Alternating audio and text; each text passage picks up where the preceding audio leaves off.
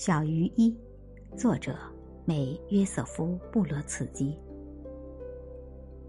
我猜想，在那个起初很小、后来变大的躯壳里，总有一个我，而在它的四周发生着一切。那躯壳之中被称为我的整体，从未改变，也从未停止观察外面发生的一切。我并不试图暗示。那躯壳中有的是珍珠。我想说的是，时间的流逝对整体并无多大影响。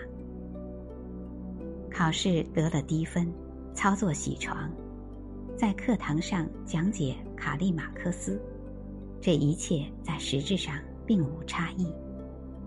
正是这一点，使得一个人在长大时，在发现自己面临一个成年人必须做的工作时。仍然感到有些吃惊。一个孩子对父母管束的反感，与一个成年人面对责任的恐慌，具有同样的性质。一个人既不是孩子，也不是成人。